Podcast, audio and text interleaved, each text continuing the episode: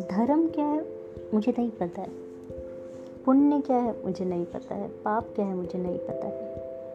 मुझे याद आता है, जब मैं क्लास टेंथ के लिए रिज़ल्ट लेने के लिए स्कूल जा रही थी। चलते चलते अपने आप ही मन में कुछ सवाल आ रहे थे। सवाल था, अपने आप को क्या बनाना चाहती हो? मैं अपने आप से पूछ रही थी। और ऐसा था, दिमाग के अंदर दो इंसान एक दूसरे से बातें कर रहा था और मैं चले जा रही हूँ स्कूल की तरफ़। ज़्यादा समझ नहीं थी। पर यह तो था कि मन का राजा मैं ही हूँ। मुझे डिसीज़न लेना था।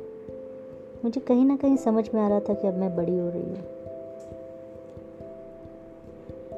स्कूल का आखिरी दिन था शायद। अंदर से आवाज़ आई। ठीक है, अच्छी लड़की बनो। उस दिन से आज का दिन है। मन में सिर्फ़ अच्छा करने की इच्छा होती है। बहुत ही रेयर चांसेस हैं कि किसी के लिए बुरा चाहें या बुरा करें। इंटेंशली तो नहीं। पर हाँ कभी कभी हालात, समय माहौल सिचुएशन ऐसे मुश्किलें पैदा कर देती है। कुछ माध्यम से, चाहे वो लोग हो कलीग्स हो ईर्षा करने वाले कोई हो, बहुत जब तकलीफ़ पहुँचा देते हैं, तकलीफ़ होती है।